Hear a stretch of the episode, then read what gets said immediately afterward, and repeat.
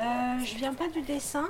J'ai fait euh, des études d'audiovisuel. Donc euh, j'étais quand même toujours euh, intéressée par, par l'image. Mais j'ai fait un bac cinéma audiovisuel. Après j'ai changé de parcours pour des raisons personnelles. Et puis j'ai fait une reconversion professionnelle vers l'âge de 30 ans. Où là donc j'ai repris des études de communication. et notamment donc d'infographie et de web design. Donc, euh, chez les graphistes, il y a différentes euh, écoles. Bien sûr, il y a le dessin. Ça, c'est pour la plupart des, graphistes, c'est de là qu'ils viennent. Euh, donc, on les appelle souvent des graphistes illustrateurs.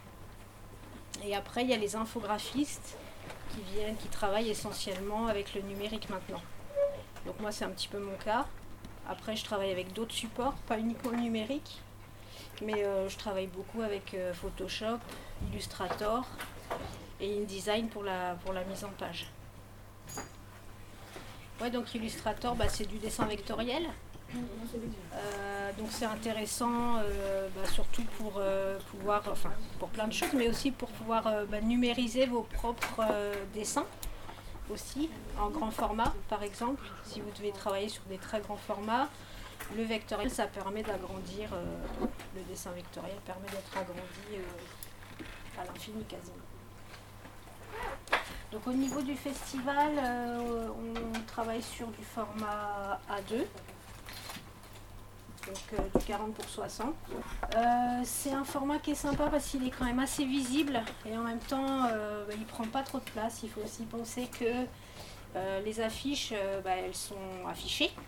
Donc dans des endroits où on n'a pas les co- Chez forcément. les commerçants, Ouais, beaucoup chez les commerçants, pas seulement dans les cinémas aussi, mais voilà, beaucoup chez les commerçants, ils n'ont pas forcément énormément de place. Donc le format A2, c'est un bon compromis.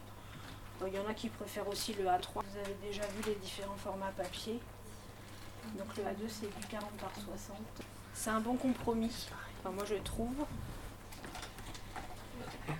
Donc après, l'intérêt d'une affiche, quand on travaille sur une affiche, dans, votre pratique, vous aurez différents supports à réaliser.